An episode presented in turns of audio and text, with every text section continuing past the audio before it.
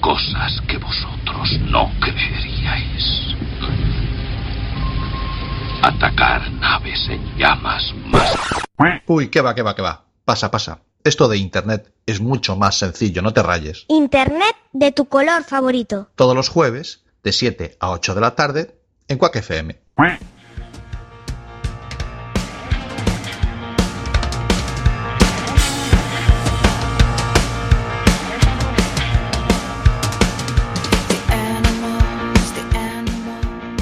seguimos en Quack FM. Es momento de Orange is the New Black.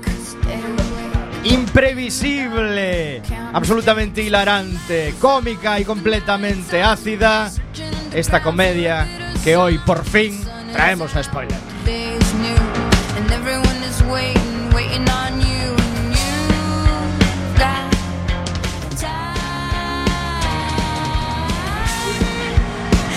Orange is the New Black es una comedia dramática estadounidense creada por Genji Kohan que se emitió por primera vez en Netflix el 11 de julio del 2013. Se basa en el libro autobiográfico de Piper Kerman, Orange is the New Black, crónica de mi año en una prisión federal de mujeres, que relata las experiencias de la autora sobre su vida en la cárcel. Brillante, lúcida y muy extraña. Así es Orange is the New Black. Empeñada en aportar una socarrona visión de la cárcel, muchas de las escenas a lo largo de sus dos temporadas podrán permitirnos alzar alguna carcajada, al mismo tiempo que recibimos un golpe directo al hígado de realidad escalofriante. Gran parte del éxito de esta dramedia hay que otorgárselo a la espléndida, aunque hasta ahora no muy conocida, Taylor Schilling, que encarna el papel de nuestra protagonista Piper Chapman, una chica bien, con una juventud vivida de forma un poco descontrolada. Piper ama a Larry, un joven escritor judío con el que se compenetra excepcionalmente. Llevan una vida acomodada entre los pequeños lujos de las clases medias altas americanas, pero el pasado regresa con una sorpresa fatal para Piper. Tú lo sabes todo de mí. Te lo cuento todo. El horror de la webcam, el incidente de cuando me afeité el pene, ¿cómo es que no sabía esto? ¿Y qué te iba a decir? Fue. Fue una etapa. Fue cuando terminé la universidad. Estaba perdida y quería vivir aventuras. Me. Me daba muchísima vergüenza. No. No puedo creer que me hiciera eso. Yo no puedo creer que tú hicieras esto. ¿Quién eres? Me, me siento como en, en una peli de Bourne. ¿Has matado? Ay, madre mía. Cielo, para, para, para, para. Venga. Favor, no me dejes. No era esto lo que Vale, quería. déjalo, para, venga. No pasa nada. Nada. El testigo afirma que Piper Chapman movía el dinero del narcotráfico. Piper Chapman era parte de la red. ¿Lo eras? Tenía 22 años. Creía que estaba enamorada. Estaba enamorada. Era una locura y luego me dio miedo. Y salí de aquello y me convertí en la señorita rubia y buena que tenía que ser. Sabía que no era buena persona, pero que le den.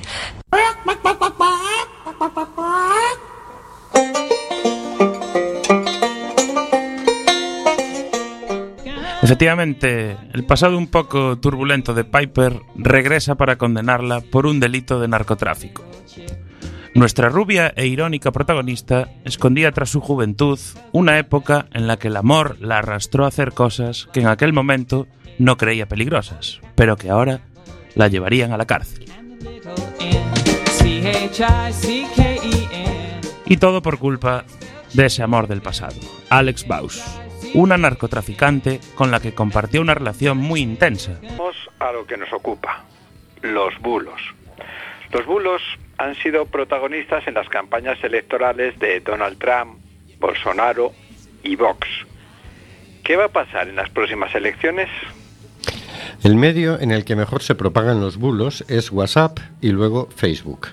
Ambas herramientas son muy utilizadas por la extrema derecha para lanzar bulos en sus campañas. Pero veamos cómo lo hacen. En el caso de WhatsApp, la cosa funciona por medio de los grupos. Se suelta un bulo en el grupo y los miembros del grupo lo reenvían a otros grupos. El bulo es una mentira que exacerba un sentimiento que es compartido previamente por el grupo. Nadie va a verificar si es cierto o falso porque simplemente refuerza la ideología del grupo. Les viene muy bien. Este tipo de bulos sirve para envalentonar a la militancia, hacerla más agresiva, reforzar sus convicciones, exacerbar sus sentimientos primarios y animarlos al proselitismo. En el caso de Facebook es diferente. Facebook permite pagar para hacer llegar una información a los simpatizantes del bando contrario. De este modo se fabrican bulos para hacer dudar a otros de sus propios candidatos. Así, es así. Pero los peores bulos son los que vemos todos los días en los medios de difusión masiva, prensa, radio y televisión. Aquí la cosa funciona mezclando información verdadera con datos falsos o enfoques falseados. Hay que tener en cuenta siempre con estos medios que lo que dicen es lo que quieren los propietarios del medio que pienses. Ya no les podemos dar más crédito que ese. Algunas recomendaciones para que no te cuenten bulos. Primero, ¿quién lo publica? ¿Conoces al medio? ¿Lo está contando alguien más? Segundo, no te quedes nunca en el titular. Lee la noticia. Tercero, ¿es un medio de humor? Cuarto, citas falsas. ¿Cuál es la fuente y la fecha? Y quinto, ideología. Mezclan datos ciertos con datos falsos. Para acabar, Intermon Oxfam ha puesto en marcha una web para desmentir bulos sobre la migración. Se llama Maldita Migración y su dirección es https migración.maldita.es.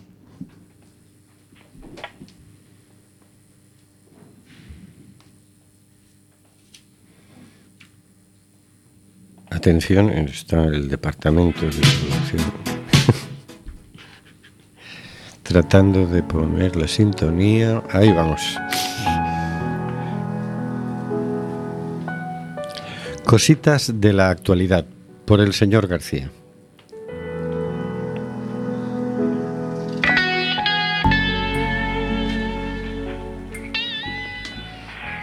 Esta semana, una semana más, sin la señorita Rossi y una semana más con la gripe del señor Sánchez presente, vamos a tomar una noticia cogida de la página web presenza.com de la agencia de noticias presenza.com que nos lleva hasta África.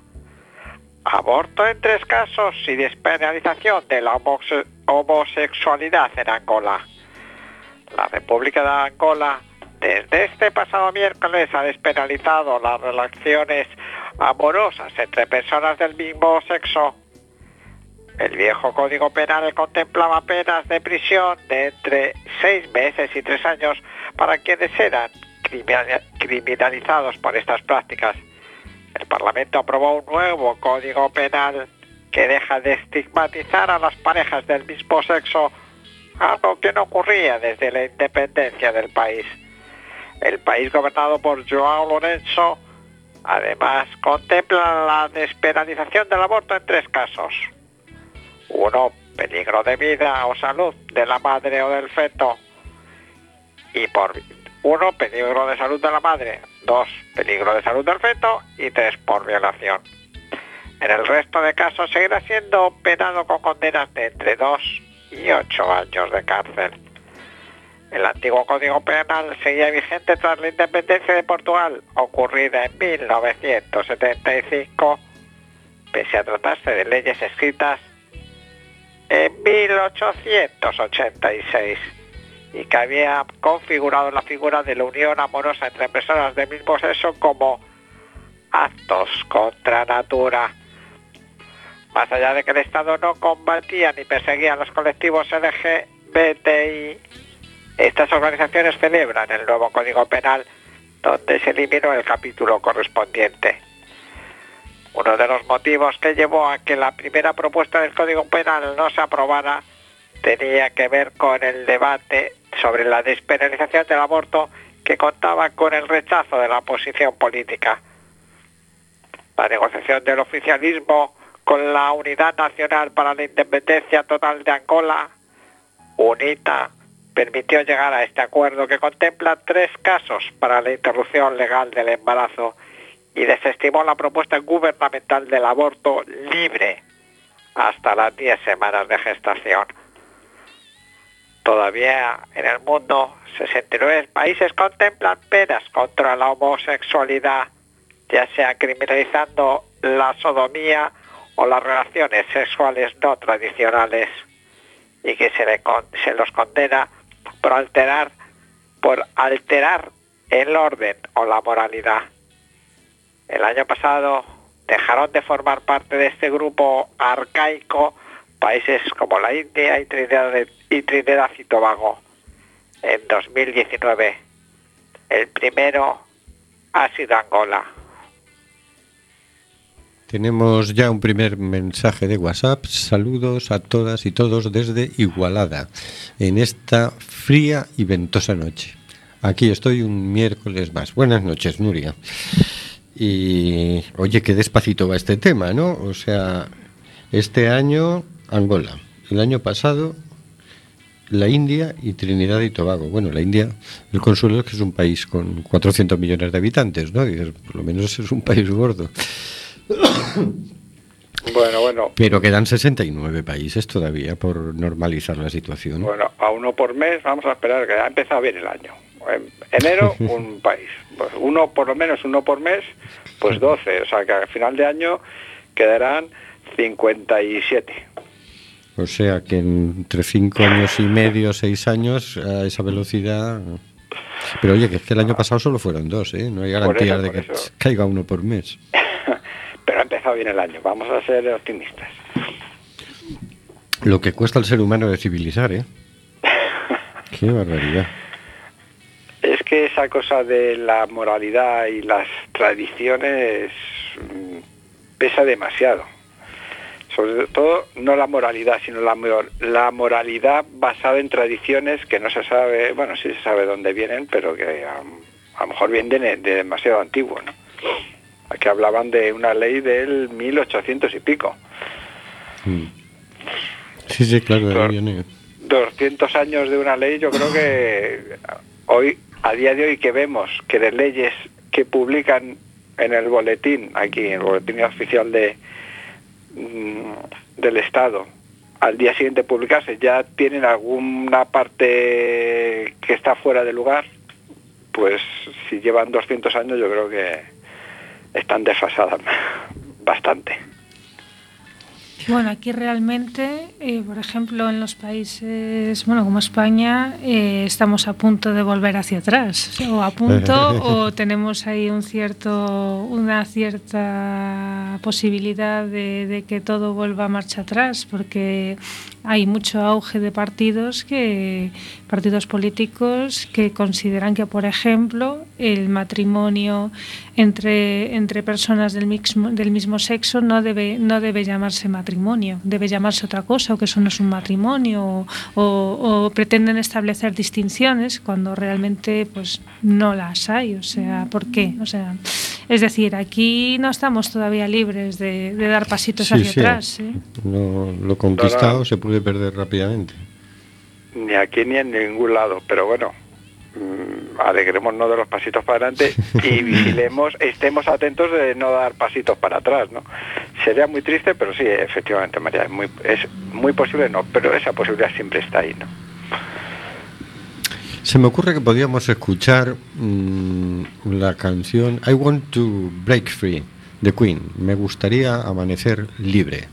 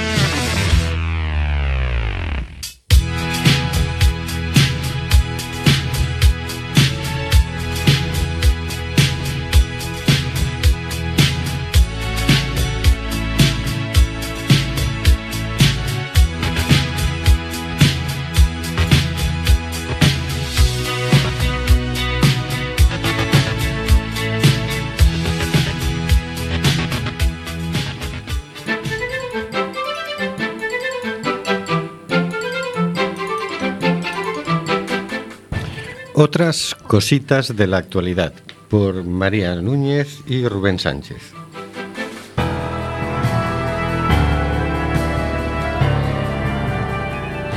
Los alcaldes de Siracusa y Nápoles solicitan acoger a 47 migrantes que llevan ocho días pidiendo asilo en Italia.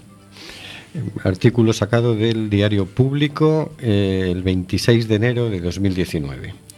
Los alcaldes de Siracusa y Nápoles y la Asociación Católica Comunità Papa Giovanni XXIII, junto a fiscales italianos, han pedido al gobierno que autorice a desembarcar en un puerto a los 47 inmigrantes que esperan pisar tierra desde hace ocho días a bordo del barco de la ONG alemana Sea-Watch, bloqueado desde ayer en aguas territoriales italianas. El barco rescató a estas personas el pasado 19 de enero y espera desde entonces un, eh, un, puerto seguro. Pero las malas condiciones meteorológicas obligaron ayer a las autoridades italianas a conceder a la embarcación que entrara desde aguas internacionales en el Mediterráneo a aguas territoriales italianas. Ahora se encuentra a menos de dos millas de la costa de Siracusa, sin que Italia le permita entrar a puerto. El fiscal general del Tribunal de Apelaciones de Roma, Giovanni Salvi, declaró hoy a los medios que la legalidad no es solo represión y que ninguna política de seguridad y legalidad puede basarse en la exclusión y en la discriminación. También la Fiscalía de Catania, Sicilia, ha solicitado el desembarco inmediato de los migrantes a bordo, especialmente de los 13 menores, de los que 8 no van acompañados. Por su parte, el portavoz de UNICEF Italia, Andrea Giacomini, ha defendido en un comunicado la necesidad de proteger a los menores y ha subrayado que no se puede prolongar el sufrimiento de las personas rescatadas, por mucho que la intransigencia del tema de los desembarcos responda a una necesidad de mostrar coherencia con, con respecto a un programa político. Giacomini se refería así al hecho de que el ministro del Interior y líder de la ultraderechista Liga, Matteo Salvini, mantenga los puertos del país cerrados a ONG con inmigrantes socorridos a bordo, porque dice que es lo que prometió a sus votantes. Los alcaldes de Siracusa y de Nápoles y Comunidad Papa Giovanni XXIII han trasladado su disponibilidad para hacerse cargo de estas personas si Salvini les autoriza llegar a Italia, pero el también vicepresidente del gobierno no da por el momento su brazo a torcer. Salvini y el otro vicepresidente del gobierno italiano, Luigi Di Maio, han exigido en las últimas horas a Holanda que se haga cargo de estas personas, ya que la ONG lleva bandera holandesa. El ministro de Inmigración de Holanda, Mark Harbers, eh, afirma en una entrevista publicada hoy por el diario italiano Corriere della Sera que el país no está obligado a hacerlo porque la ONG gestiona su actividad de salvamento en el Mediterráneo de forma autónoma y el capitán es el responsable de encontrar un puerto seguro. Además, argumenta que Holanda apuesta por una solución estructural que facilite la identificación inmediata tras el desembarco de los inmigrantes que tienen derecho a la protección internacional y de los que no, para que estos últimos sean devueltos a sus países de origen. El 85% de los migrantes localizados en el Mediterráneo central son devueltos a Libia con el apoyo de la UE. Es una noticia del diario.es del 30 de enero de 2019. Las imágenes difundidas por la CNN sobre la subasta de migrantes en Libia desataron la condena de la comunidad internacional. Los ojos apuntaron a la Unión Europea, en pleno proceso de impulso de su acuerdo migratorio con Libia. En los dos primeros meses del año, logramos salvar y liberar a más de 16.000 personas de los campos de Libia, defendía a principios de 2018 la jefa de la diplomacia comunitaria. Mientras las negociaciones para frenar la inmigración avanzaban viento en popa. Más de un año después del escándalo internacional, las cifras de ACNUR reflejan que el 85% de los migrantes localizados en aguas internacionales del Mediterráneo central han sido devueltos a Libia desde julio, de- desde julio a diciembre del 2018, cuando la UE cedió la coordinación de los rescates al país norteafricano a pesar de las vulneraciones de derechos humanos denunciadas. El servicio de guardacostas libio intensificó sus actuaciones con el resultado de que el 85% de los rescatados en la recién esta- establecida zona libia de búsqueda y rescate, donde se enfrentaron a la detención en condiciones espantosas, recoge el informe Travesías desesperanzadas, publicado este miércoles por el Alto Comisionado de las Naciones Unidas para los Refugiados, ACNUR. La denominada Zona de Rescate Libia, establecida a finales de junio por la Organización Marítima Internacional, corresponde al área donde se producía la mayoría de rescates de barcas en peligro antes del aumento de restricciones a las ONG y la cesión de la coordinación de los rescates a Libia, con el apoyo de la Unión Europea a la cuestionada Guardia Costera del país norteafricano. Tras el cierre de los, de los puertos italianos, el registro de las coordenadas de una supuesta zona de salvamento libia por parte de la OMI, encargada de establecer normas de transporte en el mar, ha supuesto un antes y un después para la labor de organizaciones que intentan salvar vidas en el mar, como estas ya sospechaban entonces. Si de enero a junio de 2018 el 46% de los náufragos rescatados en la zona fueron desembarcados en Libia, desde julio el porcentaje prácticamente se duplicó, a pesar de la disminución de las llegadas.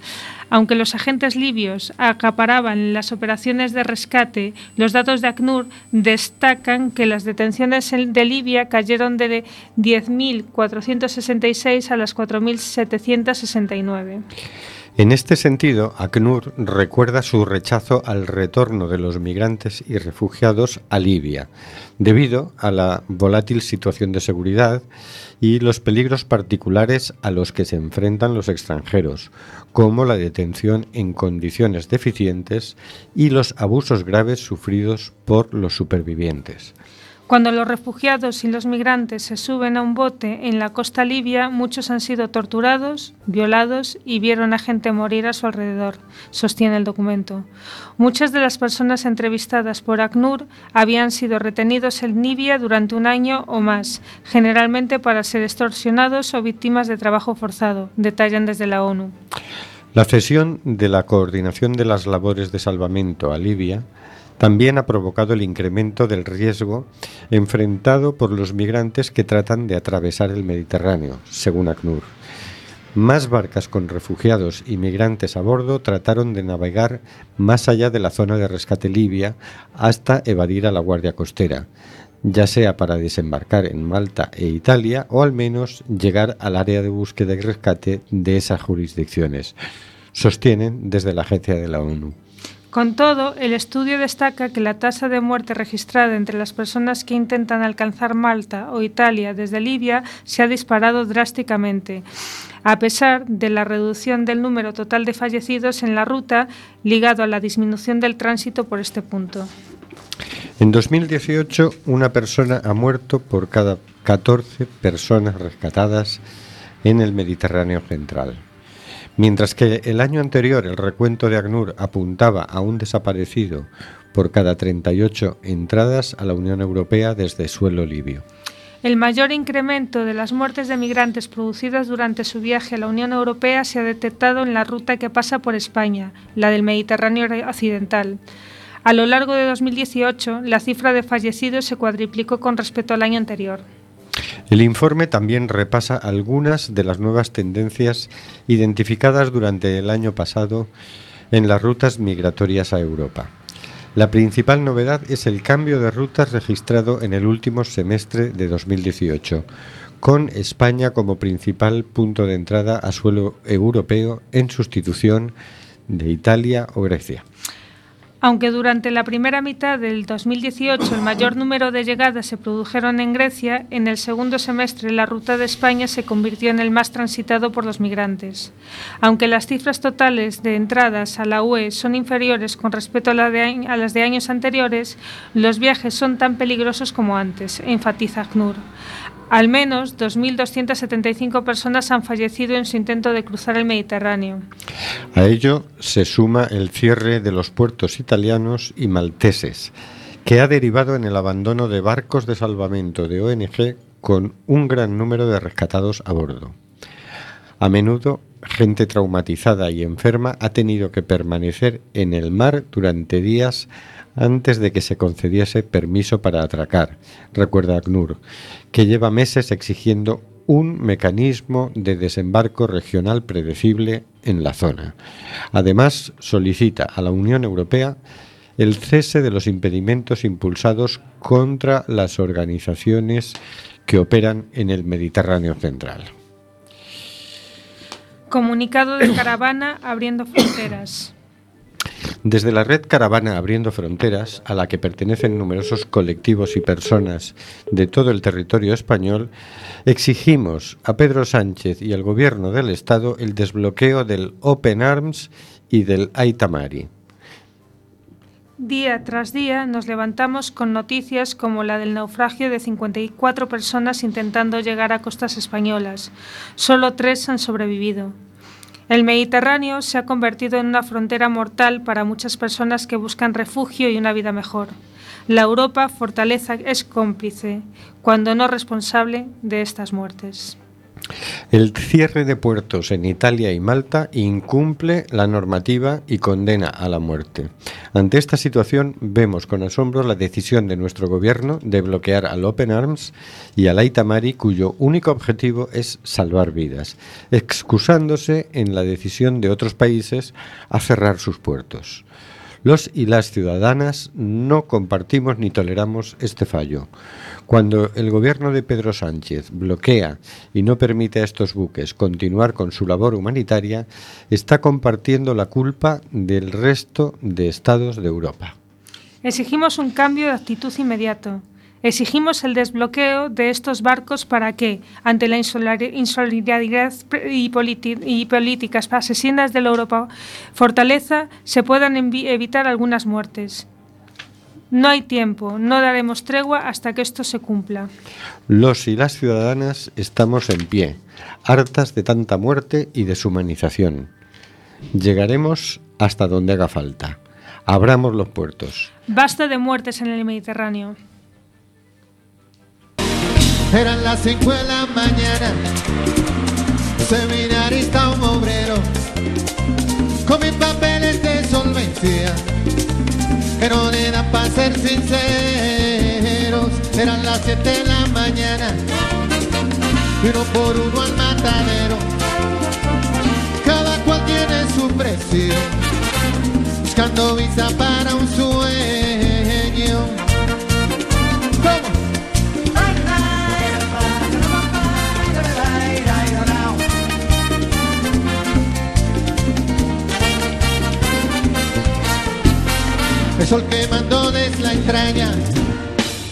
Formulario de consuelo, con una foto dos por cuatro, que se derrite en el silencio. Era las nueve de la mañana, Santo Domingo 8 de enero, con la paciencia que se acaba, ves, pues ya no hay visa para un sueño.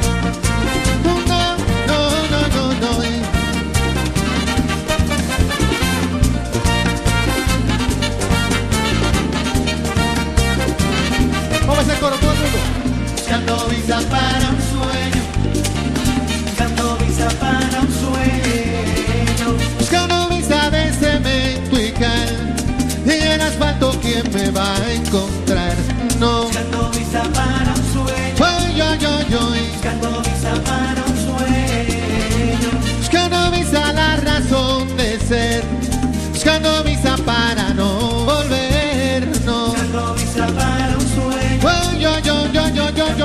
joy, joy, joy.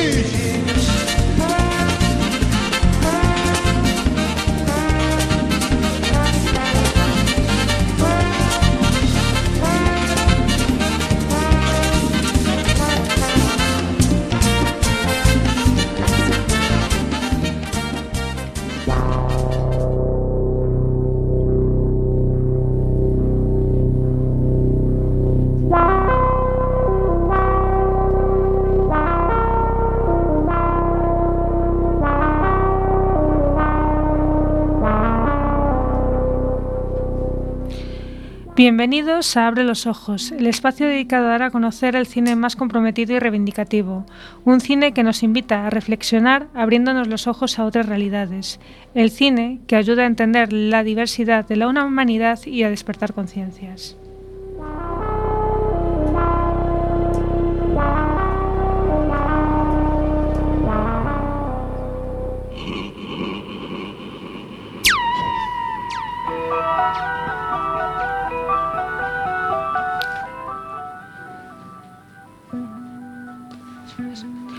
El 25 del 10 del 2018, a Colectiva, Asociación Profesional de Artistas de Galicia, lanzó un comunicado sobre el cierre del MAC, el Museo de Arte Contemporáneo de la Fundación Naturgy en A Coruña. En el comunicado manifestaban su total desacuerdo con la decisión tomada por los responsables de Naturgy de que clausurar la actividad del museo y consideraban inaceptable la forma en la que fue comunicada.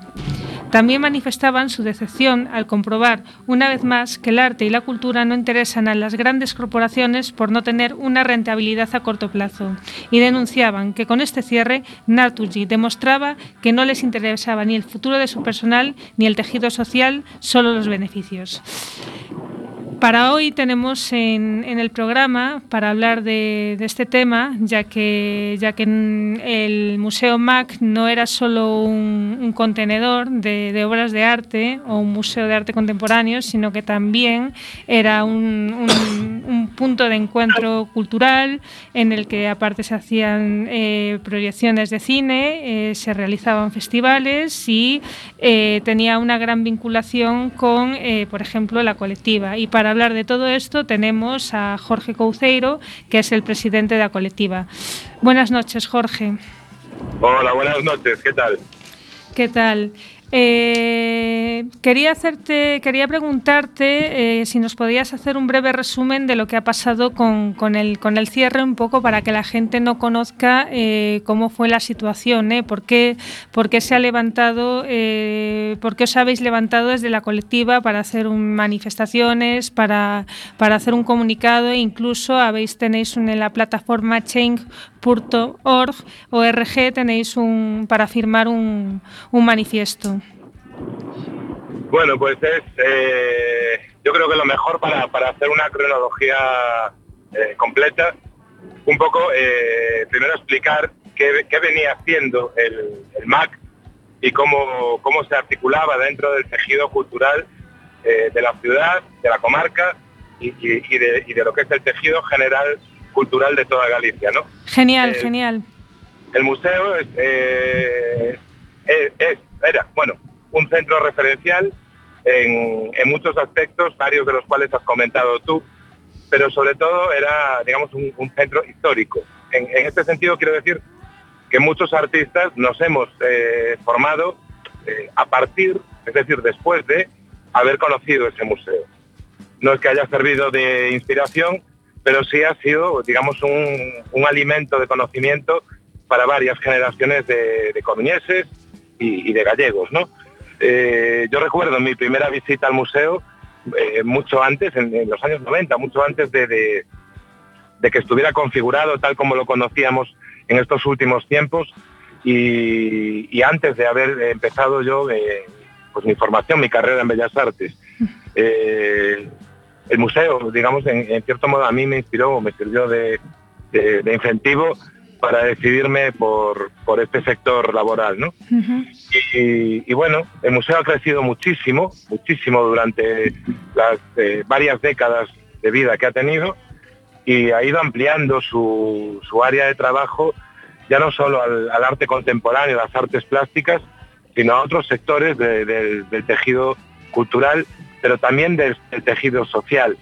Empezó siendo simplemente un lugar de exhibición, donde había una colección que ha ido creciendo con el propio museo y estaba expuesta al público y tú podías acudir allí a- como espectador y amplió esa labor de exhibición eh, ofreciendo exposiciones particulares de artistas, colectivas de, de distinto género y de distinto origen.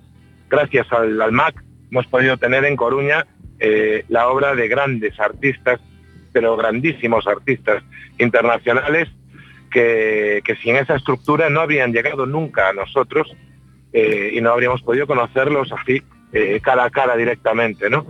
Además, ha ido abriendo la puerta a- a otros artistas, quizás a lo mejor no tan conocidos en el momento en que se presentaron en el museo, pero que con el tiempo han ido creciendo y han ido demostrando, bueno, eh, que ese primer impulso les sirvió para afianzar su, su posterior trayectoria.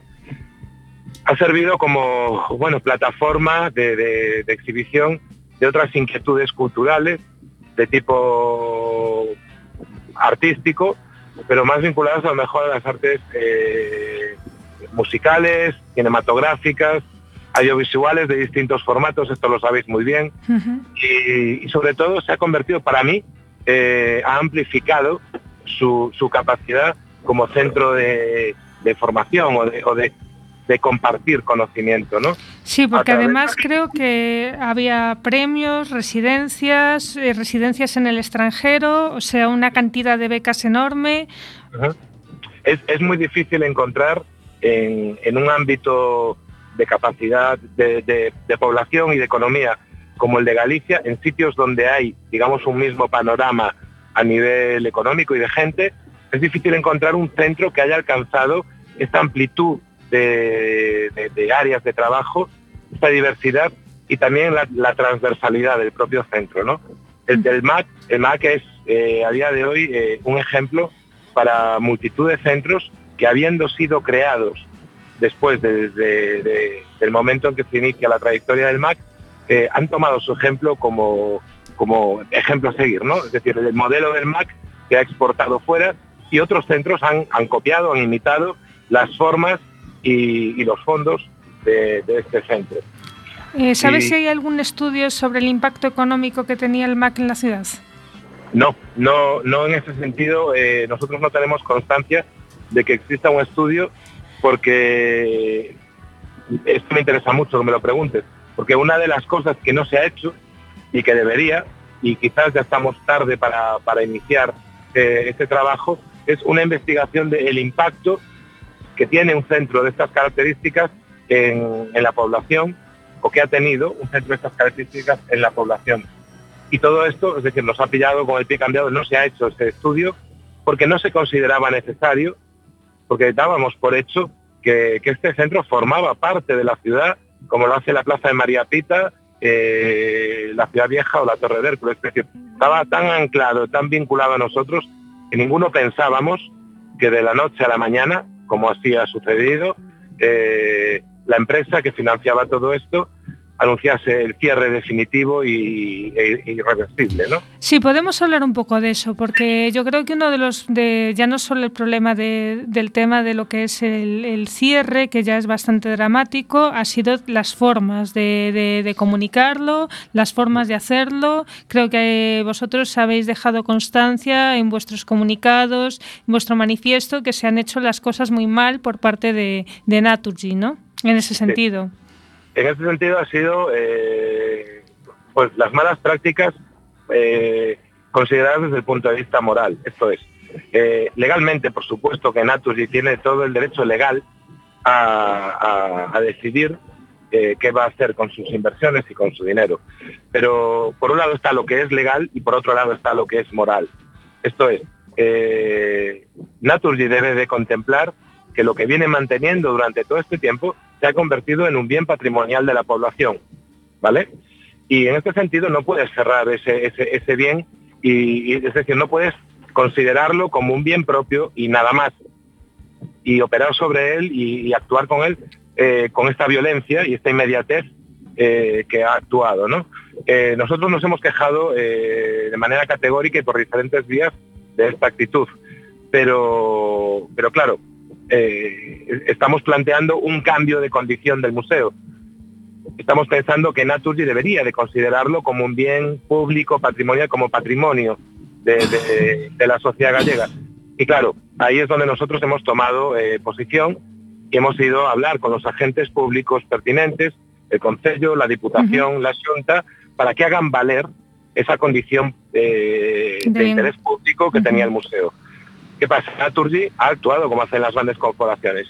Ha dado la callada por respuesta, eh, ha tardado en reunirse cuando ha aceptado reunirse y no ha movido ficha en ningún sentido a pesar de tener, eh, vamos a decir, movimientos a favor de, bueno, distintas vías de solución por parte de eh, esas entidades.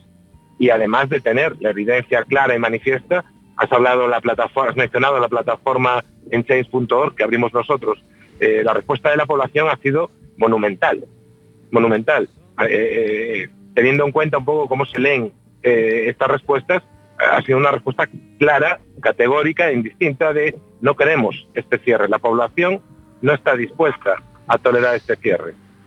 Pero es una gran hablando. pérdida para la ciudad, la verdad, ¿eh? porque nos quedamos sin un centro de arte contemporáneo que eso es, lo queramos o no, es, un- es una pérdida enorme. Sí, y, y te lo te lo dibujo de una manera sencilla. A día de hoy eh, es difícil encontrar eh, en la calle a, alguien de 20 años, de, de, de 3 o 5 a 20 años, es decir, desde la primera etapa de- de primaria, de infantil incluso, a gente que ya está en la universidad, que no haya ido en alguna ocasión a visitar el museo en una de esas magníficas visitas eh, guiadas para colegios, de esas didácticas que organizaba este museo. Es verdad, porque tengo entendido que eran 10.000 niños al año los que pasaban por el MAC, que se dice pronto, ¿no?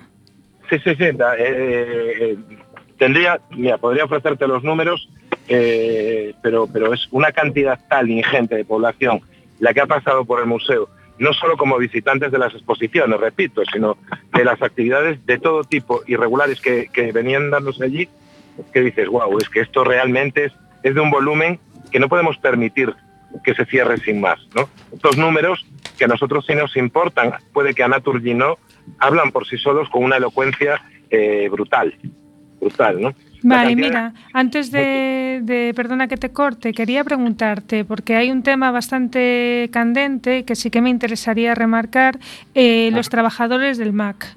Eh, Sí. Porque el tema de las cifras de los niños que pasan por allí yo sé que es muy grande y que, y que se hacían muchos talleres, pero hay una cosa muy importante que es la, eh, que a los, a los trabajadores del MAC se les ofrecieron cosas y luego no sucedió lo que se les ofreció, ¿no? O sea, ¿cómo, ¿qué pasó con ellos? ¿Sabes cuál Bien. es la situación actual? Eh, yo no puedo hablar en su nombre, eh, eso primero, pero sí puedo dar mi opinión y, por los datos que yo tengo y, por la- el conocimiento que yo he tenido y por la relación que he tenido con, el MAC, eh, en mi caso desde el año eh, 2006, eh, los trabajadores del MAC, eh, bueno, se, se les dijo que en su momento se les iba a ofrecer una, bueno, no se les anunció que, se, que iban a ser despedidos y bueno, es de suponer que iban a ser recolocados en, otras áreas de la empresa y en otros, en otros cometidos, pero claro, es difícil pensar que esto fuera creíble eh, cuando su labor durante todo su, su trabajo para la empresa había consistido en tareas, eh, vamos a decir, vinculadas exclusivamente al mundo del arte. Naturgy no tiene otra eh, zona de trabajo adscrita a esta profesión y por lo tanto era difícil que los colocasen. Eh, Además, creo que ha cerrado no solo este centro, sino ha cerrado todos los centros culturales que tenía. O sea, Sí, el de. Sabadell también, es decir, ha, ha cesado la actividad cultural que tenía, que tenía la empresa, ¿no? Sí, sí, sí, sí. Por, por, por cerrar lo de los trabajadores. Los trabajadores han sido despedidos. Eh, eh, supongo, digo supongo porque no tengo cien- o sea, no tengo los datos eh, exactos, pero supongo que cobrando sus indemnizaciones, sus despidos, etcétera, o les habrán ofrecido eh, prejubilaciones, pero eh, la pérdida del museo, eh, todos la entendemos como la pérdida del edificio, de la actividad de la colección, esa gente que estaba haciendo ese trabajo increíblemente bien, de una manera ejemplar, al igual que lo era todo el centro en sí, esa gente ha dejado de trabajar en, en ese área de, de- de- de- en esas funciones, en ese área de conocimiento, de difusión de la cultura tan importante, y eso es una pérdida brutal, brutal para la comunidad, eso es horroroso, porque ya no habrá la, la magnífica labor que venían desarrollando, y los voy a nombrar, eh, María, Alicia, Jorge, Carmen, Rosa, todos ellos, aunque me deje alguno, eh, todos ellos hacen una labor eh, fantástica. Y ahora ya no los tenemos. Y lo más grave es que no hay una nueva entidad que, que- que los pueda eh, contratar de inmediato para dar continuidad rápido a este vacío que se genera. ¿no? Vale, mira, quería, eh, me- nos queda poco tiempo, quería hacerte una última preguntita rápida. Eh, desde la Sí. colectiva seguís trabajando para conseguir que el MAC vuelva a ser un centro de arte contemporáneo. ¿Tenéis ya alguna acción preparada para los próximos meses? Estamos pendientes de la, de la promesa de Naturgy de reunirse con el Concello eh, mañana mismo, día 31, según tenemos noticia por parte de, de la Concejalía de Cultura, pero eh, la verdad, la verdad es que no esperamos demasiado de Naturgy. Sí tenemos esperanza en la buena voluntad y, y- y las opciones que están barajando eh, esas tres instituciones con las que hemos contactado, ¿vale? Cada una por su parte eh, tiene, bueno, además de la voluntad, los medios y desde luego, si quieren, tienen la capacidad de, entendiéndose, Diputación, Junta y Concello, eh, reformular eh, la idea del MAC y, y- y, bueno, sacar adelante algo, una entidad que, que resuelva este vacío que se ha construido, ¿vale? Vale. No, nos, Pues- no nos podemos, no nos podemos olvidar Ujú. que todo, que todo esto eh, en realidad llega por sorpresa, pero no debería llegar por sorpresa. Naturgy, antiguamente Fenosa, antiguamente Gas Natural, parte de su accionariado ha sido comprado por un fondo de inversión internacional que le interesa el dinero y le interesan los resultados y le interesan de manera inmediata, no la construcción de una cultura a largo plazo y con futuro. ¿Vale? Eso lo tenemos que construir nosotros entre todos y no podemos dejarlo en manos de entidades eh, o exclusivamente en manos de entidades privadas sin la vigilancia de las entidades públicas. Aquí hay que participar todos para solucionarlo. Pues muchísimas gracias, Jorge, por, por, por, por estar con nosotros. Y nada, seguimos pendientes de lo que pase con el tema y, y espero que todo salga bien y que recuperemos el MAC para la ciudad. Yo lo espero sinceramente y además soy optimista con ello, eh, tiendo a serlo de manera general, pero en este caso creo que todos comprendemos que esto no puede quedar así, en un cierre y ya, y que la voluntad de la gente puede conseguir más cosas a veces de lo que pensamos. Estoy seguro de que habrá una solución. Venga, buenas noches, Juan. O digo, A Jorge, vosotros. perdón. Chao, hasta luego. Chao. Un bico, chao.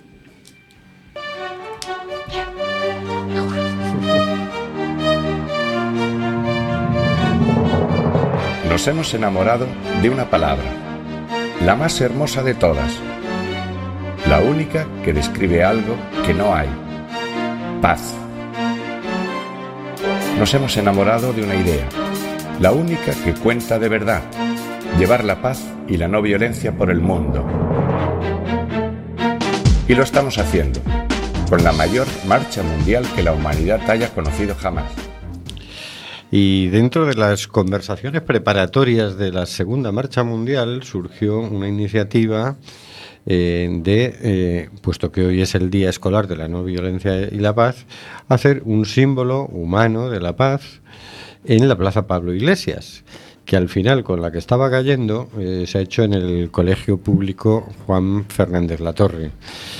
Eh, La iniciativa partió de la Asociación de Vecinos Castrillón Urbanización Soto y Ar, del Centro Cívico Castrillón, de las bibliotecas municipales, del Instituto de Monelos, de Agaliña Azul, de la Escuela Municipal Infantil Carricanta, del Colegio Público Juan Fernández La Torre y del equipo promotor de la Segunda Marcha Mundial.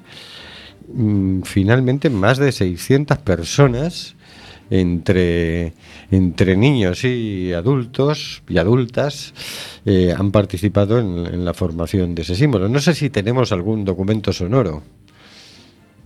y niñas, buenos días chicos y chicas, buenos días profes, buenos días vecinas y vecinos.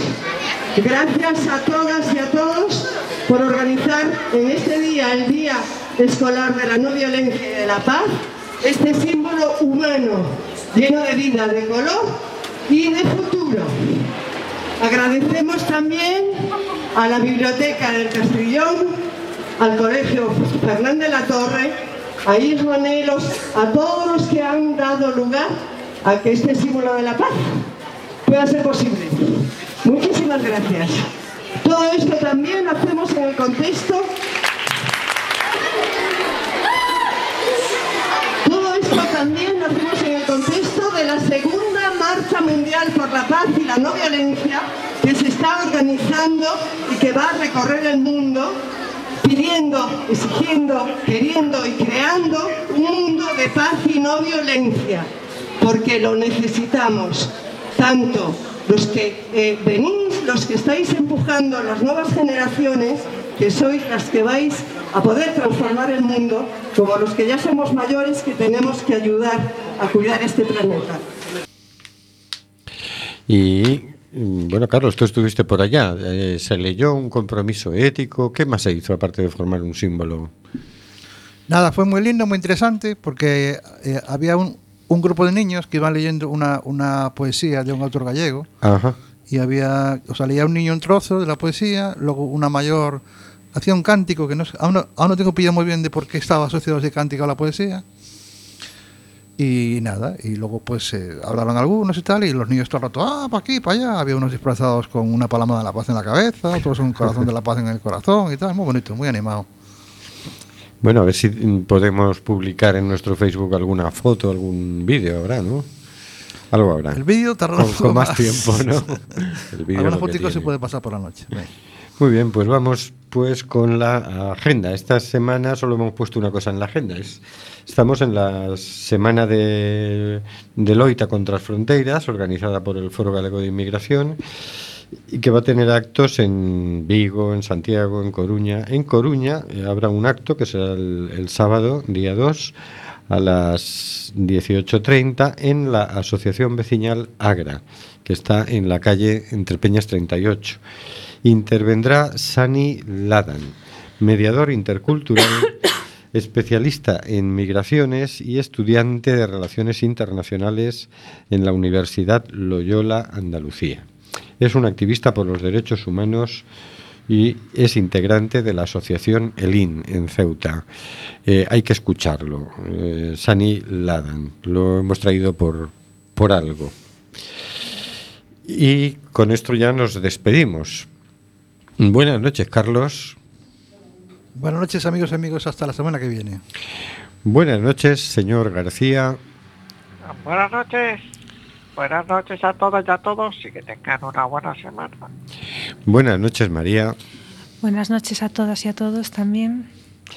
Buenas noches, Óscar. Buenas noches, que no paséis mucho frío. Buenas noches, eh, Nuria. Buenas noches, Marisa. Buenas noches, Hortensia. Buenas noches, Maribel. Buenas noches, queridas y queridos oyentes. Está muriendo gente en el Mediterráneo. Nosotros hacemos este programa. ¿Qué vas a hacer tú?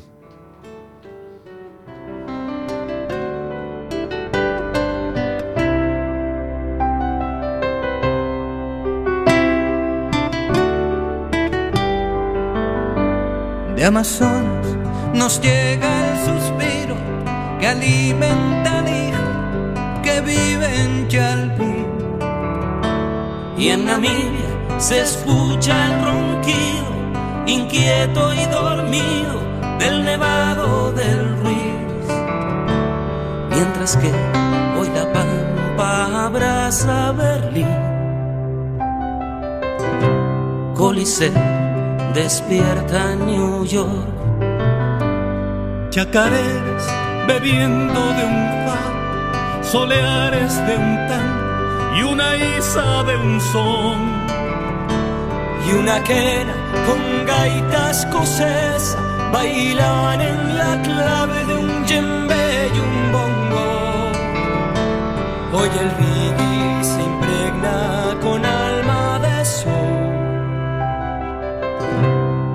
entonando una misma canción.